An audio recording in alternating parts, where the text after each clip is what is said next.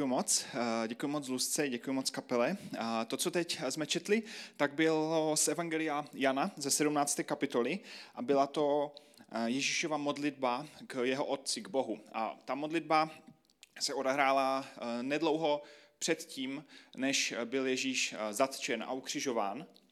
A Ježíš tady nějak definuje, popisuje, jak si přeje, aby vypadala církev, aby vypadali jeho následovníci, aby vypadali lidé, kteří eh, půjdou v jeho šlépějích, kteří ho budou následovat, kteří budou předávat jeho učení.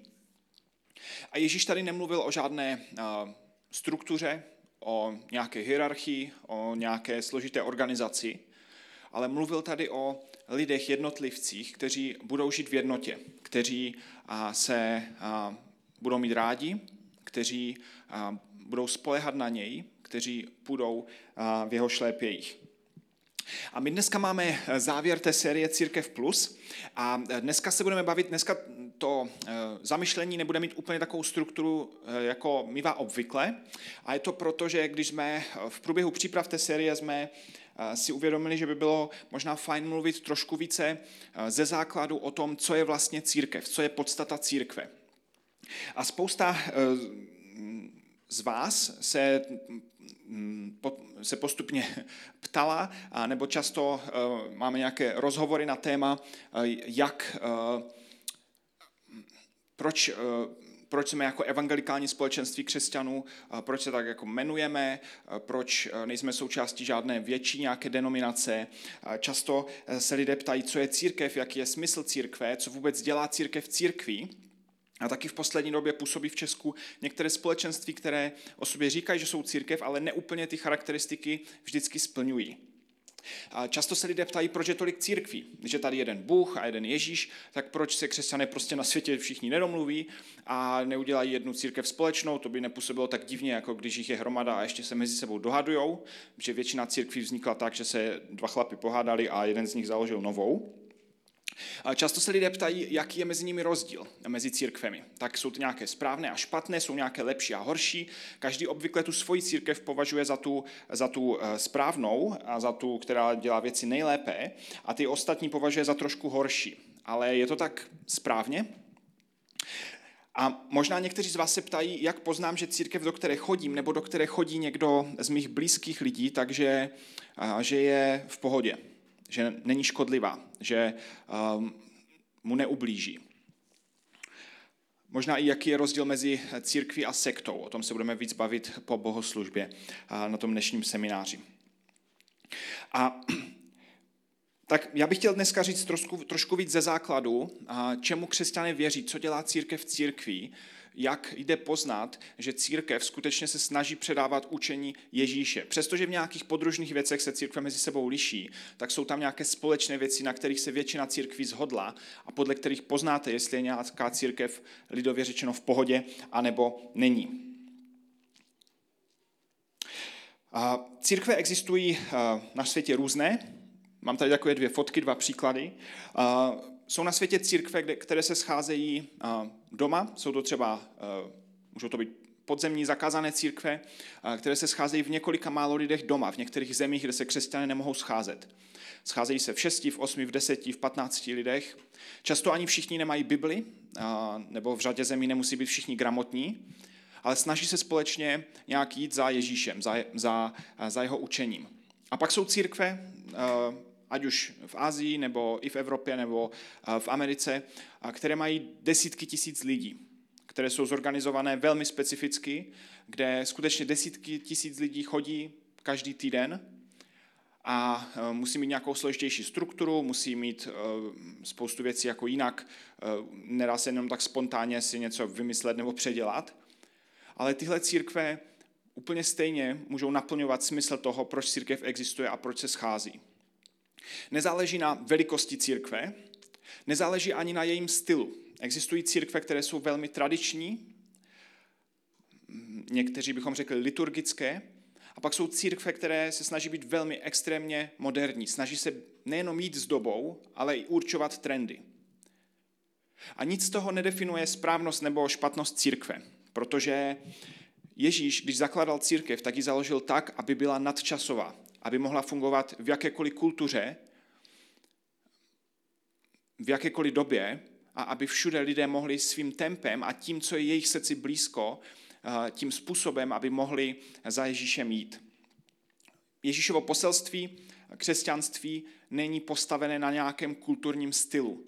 Přestože Ježíš byl žid a řada věcí, které se v Bibli dočteme, tak nebo všechny, všechny věci, které se v Bibli dočteme, byly často určeny křesťanům v prvním století, ať už židům nebo pohanům v nějaké specifické kultuře, tak křesťanství je nadčasové. Nemusíte se stát, nemusíte začít nějaký životní styl a stát se příslušníkem nějakého, uh, uh, nějaké rasy nebo nějakého státu nebo nějakého národa, abyste mohli být křesťané. A když se učíte ve škole, když se učíme ve škole o křesťanství, tak se často křesťanství rozděluje do takových tří velkých větví. A to je pravoslavné, nebo někdy se říká ortodoxní, že eh, to je z angličtiny, nebo v angličtině se používá ortodoxní, potom eh, katolické, nábože, eh, katolické křesťanství a potom protestantské křesťanství. A naše společenství, evangelikální společenství křesťanů se řadí do toho proudu protestantského. A já teď nebudu podrobně vysvětlovat eh, rozdíly mezi těmito třemi. Ty rozdíly jsou často velmi podstatné, ale, eh, a můžete si o nich přečíst více na internetu, ale obecně se křesťanství podle toho, odkud eh, ta církev vzešla, tak se rozděluje do tady těch tří proudů. A my se řadíme do toho protestantského a hned vysvětlím proč. A když křesťanství vzniklo, původně v prvním století našeho letopočtu, tak eh, na začátku to byla jedna církev, která byla víceméně jednotná. Eh, ti lidi spolu navzájem, ty společenství spolu nenutně vždycky komunikovali, ale existovaly nějaké koncily, nějaké sněmy, které se čas od času sešly a probírali některé důležité a závažné otázky proto, aby všichni byli co nejblíže tomu, eh, jak to Ježíš myslel, nebo jak to Bůh myslel. Potom se ale ve, eh, ve čtvrtém století eh, stalo to, že se křesťanství stalo oficiálním náboženstvím. Z malé pronásledované sekty, protože když vytvoříte nějaké nové náboženské hnutí, tak jste na začátku sekta, protože máte divné učení oproti většině.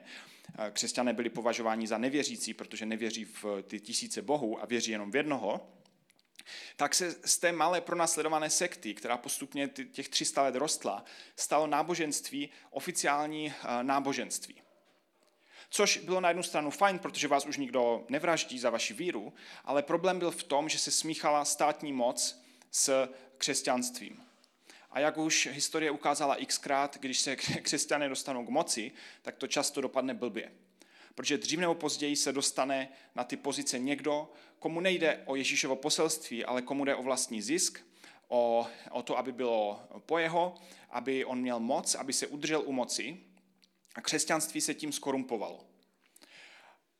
A vždycky existovali i uh, opravdoví křesťané, kteří se snažili jít za Ježíšem, ale uh, ve velkém se křesťanství skorumpovalo a další stovky let se plácalo v tom, že že byla smíchaná oficiální státní moc s náboženstvím, s, s křesťanstvím. A potom v 15. Eh, hlavně 16. století začalo něco, čemu říkáme reformace. A reformace bylo hnutí, které vzešlo z katolické církve a řeklo si, my se musíme obnovit, my se musíme navrátit k tomu, co skutečně Ježíš učí, co skutečně Bible říká, co skutečně Bůh po nás chce. A vzniklo, z reformace vzniklo hnutí, kterému se říká protestante, protože protestovali vůči zákazu reformace katolickou církví. A často dneska se mě třeba lidi ptají, tak proti čemu pořád protestujete? No, už proti ničemu, akorát nám ten název zůstal. A někdy se místo protestante používá v našich končinách slovo evangelici. To je od evangelia, od toho, že, že se snažíme držet Bible a Ježíšova evangelia, že to je pro nás ten základ. Že pro nás není udávající tradice, ani nějaká historie, ale že je pro nás aktuálně teď, jestli se dneska jako společenství, jako jednotlivci držíme Ježíšova učení. A proto jste si někteří všimli, že náš název ESK není jenom tak, jako že to zní dobře, ale že je složený z nějakých slov. A e, to první je slovo evangelikální. A to slovo evangelikální uh, znamená něco jiného než evangelický, ale je to slovo, se kterým se křesťané dále chtěli vymezit vůči tomu, že v některých evangelických církvích se z toho zase stalo takové eh, tradiční eh, náboženství, i svázané s nějakou mocí, s nějakým takovým folklorem, že všichni do kostela chodí, ale lidi tak doopravdy nežijou.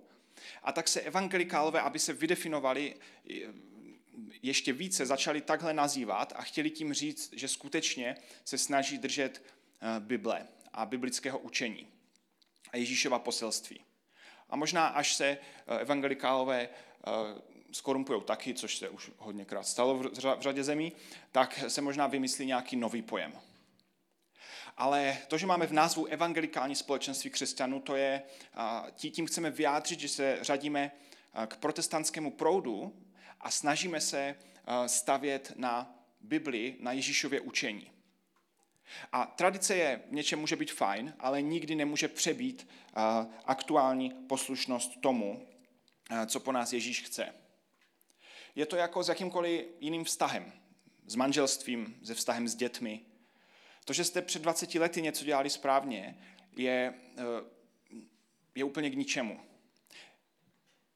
nemůžete v životě říct, no tak jakoby eh, tradič, tradičně mi ty vztahy v životě fungovaly a tak jako mm, se k tomu nějak upínám.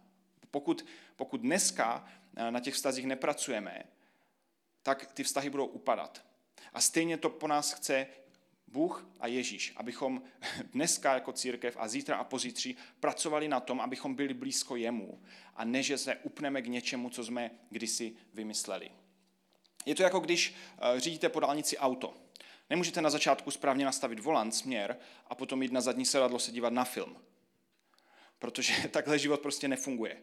Ale neustále musíte seřizovat kurz a mít, aspoň v Evropě, ruce na volantu, proto, protože každou chvíli musíte korigovat to, jakým směrem jedete, abyste neskončili ve škarpě.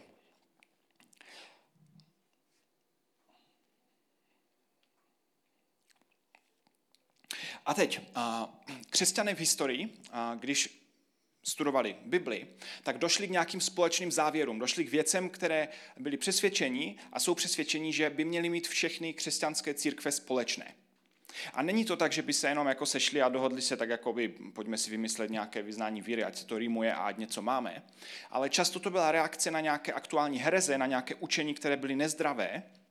A taky šlo o to, že v Bibli vlastně křesťanské poselství není na jednom místě úplně detailně nikde zhrnuto, protože Bible nebyla psána s tím účelem. Pisatele Evangelií Matouš, Marek, Lukáš, Jan tak eh, sepsali to, co věděli a to, co se dozvěděli o Ježíšově životě, aby o tom byl záznam. A potom lidé, kteří psali dopisy jako apoštol Pavel, apoštol Jan Petr, tak často psali specifické církvy a dávali jí pokyny, ale my, když to dneska čteme, tak to je jako kdyby, kdybyste poslouchali někoho, kdo telefonuje a neslyšeli toho druhého. Často nevíme, jaké přesně ta církev měla problémy, proč potřebovali zrovna tohle slyšet, proč zrovna tohle a poštol Pavel třeba zdůrazňoval a něco jiného úplně vynechal. A tak na základě toho všeho se křesťané v historii snažili poskládat základ toho, co je jako neoddělitelná součást toho křesťanského poselství a pohledu na svět. A, a kdybych měl zhrnout některé ty základní věci, tak a, křesťané ve všech křesťanských církvích věří tomu, že Bůh existuje ve trojici. Což možná si říkáte, proč tak složitá věc je zrovna ta nejdůležitější a základní, když tomu navíc nikdo moc nerozumí, jak to funguje ale za, za chvilku to vysvětlím. Křesťané všude věří, že Bůh je jedna bytost, jedné podstaty, ale funguje a působí ve třech osobách. V osobě Otce, v osobě Syna Ježíše a v osobě Ducha Svatého. A křesťané taky všude věří tomu, že Ježíš, Boží syn, se inkarnoval do lidství, že se z něho stal člověk. A to je velmi důležité, přestože to vypadá jako podružná věc. A křesťané věří, že Ježíš byl stoprocentní Bůh a stoprocentní člověk. Že se inkarnoval, narodil se jako, narodil se z člověka, z Marie, jako malé dítě, a potom zemřel, vstal z mrtvých a jednou si pro nás přijde znovu. Pokud někdo tady tomu nevěří, tak to může být fajn člověk, ale pravděpodobně nepochopil, o čem je křesťanské poselství. Pokud někdo tomuhle nevěří a říká o sobě, že je křesťan, tak je buď si to dostatečně nenastudoval, anebo je fajn se mít eh, na pozoru. Protože tady to je základ toho, eh, jak funguje boží příběh s lidmi. Že Ježíš zemřel za hříchy lidstva, že Ježíš vykoupil lidstvo.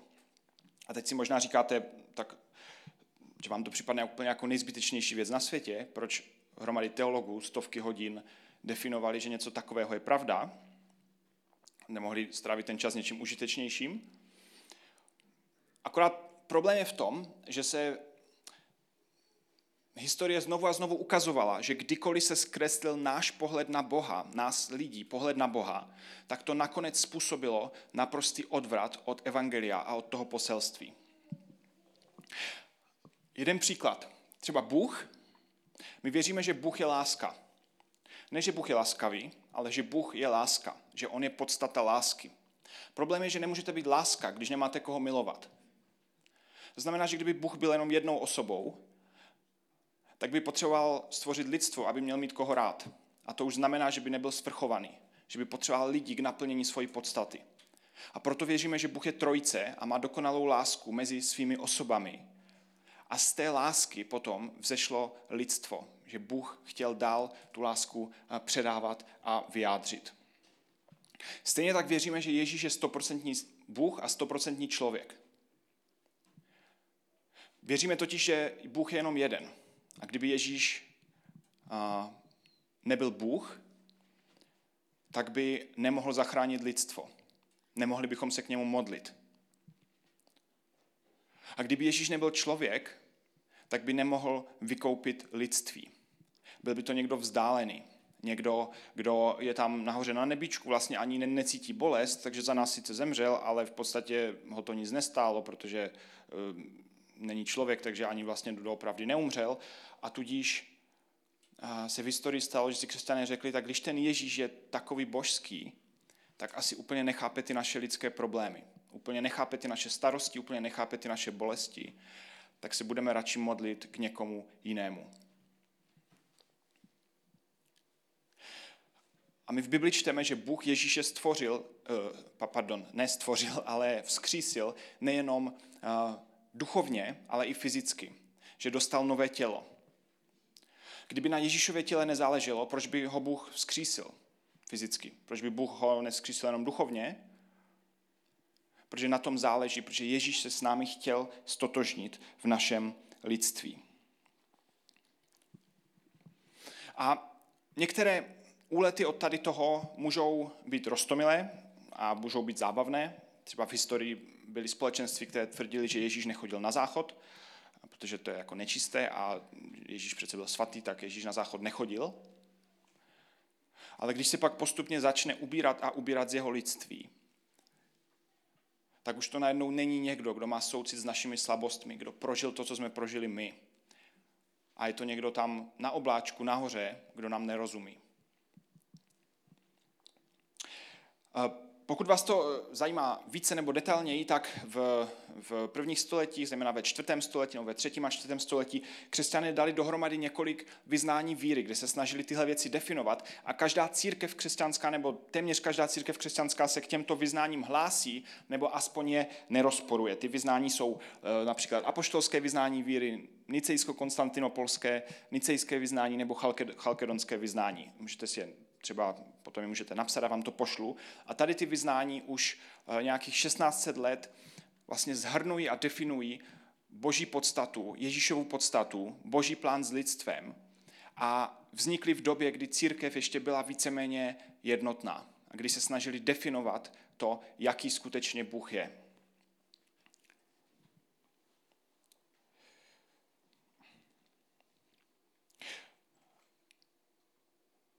Důležité je říct, že Bůh nesvěřil pravdu do rukou žádné organizace.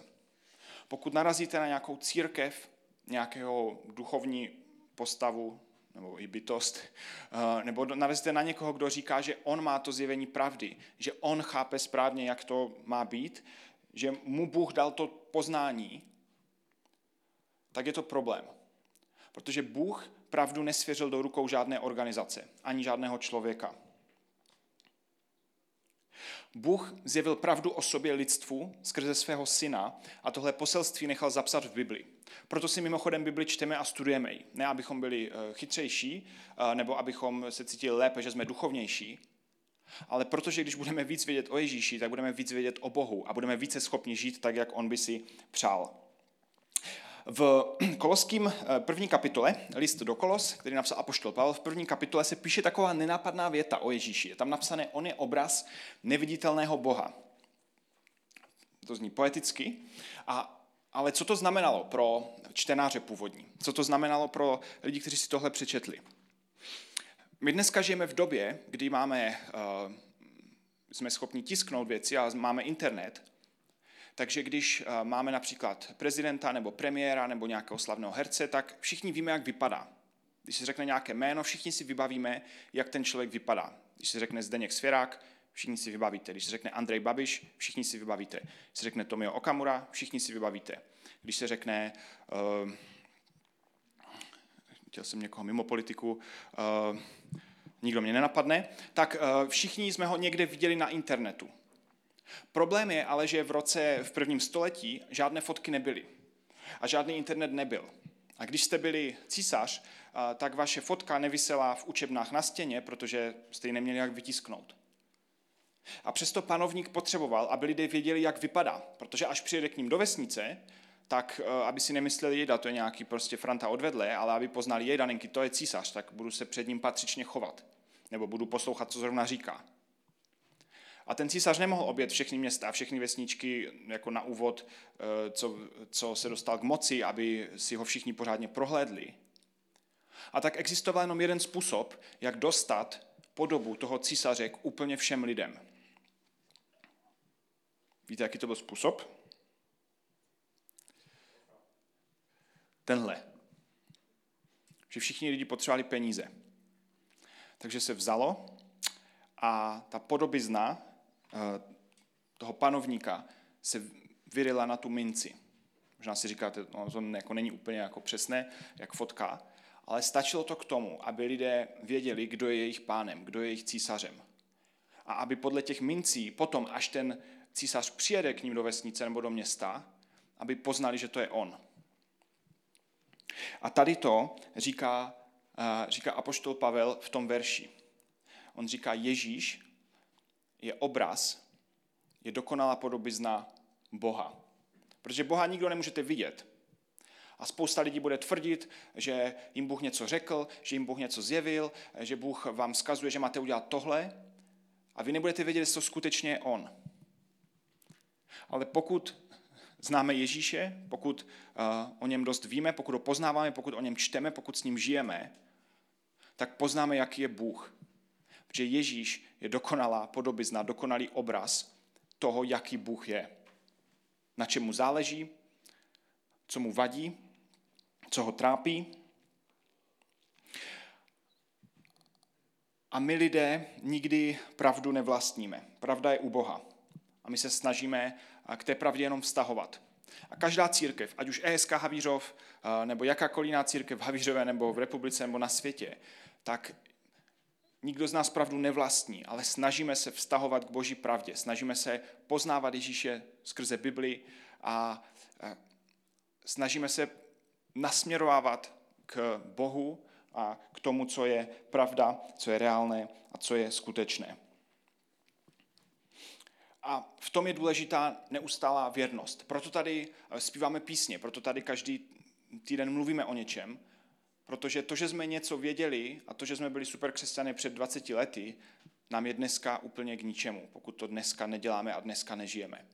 Je fajn dobře začít, ale ještě lepší je, je v tom věrně skončit. A proto si pravidelně připomínáme, mluvíme o tom, zpíváme o tom, protože to není jenom záležitost intelektu, ale i záležitost našeho srdce, jaký Bůh je, jak pro něj můžeme žít, co pro nás udělal, proč na tom záleží. Vždycky, když vám někdo řekne, že on má tu pravdu, že on je prostředník mezi vámi a Bohem, tak vemte nohy na ramena. Nebo mu dejte facku.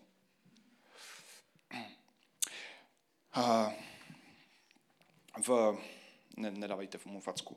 Eh, v druhém, listě, v druhém listu Janově eh, apoštol Jan napsal několik listů, eh, napsal tři a ten druhý se moc často nezmiňuje, protože má jenom jednu kapitolu. Nevíme, jestli měl málo papíru nebo jestli nebylo co psát, ale psal to nějaké paní a psal tam, napsal tam takovou zajímavou pasáž, která se hodně týká toho, o čem se teď bavíme. A takže druhý list Janův, první kapitola, nebo jediná, jediná kapitola, pátý až devátý verš. Prosím tě tedy, paní, ne jako bych ti psal nové přikázání, ale jen to, které jsme měli od počátku. Milujme jedni druhé. On říká, od počátku máme od Ježíše jedno hlavní přikázání, které charakterizuje všechny křesťany, a to znamená milujme jedni druhé. To neznamená, že se na sebe usmíváme, nebo že se pozdravíme, nebo že si nikdy nic nevytkneme, ale znamená to, že se snažíme mít opravdovou lásku k druhým, ať už to znamená zrovna cokoliv. V tom je láska, abychom žili podle jeho přikázání. To přikázání jste slyšeli od počátku a tak podle něj žijte. Do světa totiž vyšla spousta bludařů, kteří nevyznávají Ježíše Krista přišlého v těle. Každý takový je bludař a antikrist, to je taky často oblíbené slovo křesťanů, antikrist, eh, tím je myšlen někdo, kdo učí eh, proti Ježíšovu učení, kdo, kdo vyzývá lidi, aby eh, žili v opozici vůči tomu. Proto si dejte pozor, abychom nestratili to, oč jsme usilovali, nenechme se připravit o plnou odplatu. A teď je ta klíčová věta. Každý, kdo nezůstává v Kristově učení, ale opouští je, ztrácí Boha. Kdo zůstává v jeho učení, ten má otce i syna. On říká, každý, kdo nezůstává v Kristově učení, ale opouští je, ztrácí Boha. Pokud někdo si myslí, že to Ježíšovo učení není dost, že to je eh, překonané, že k tomu bude fajn něco přidat.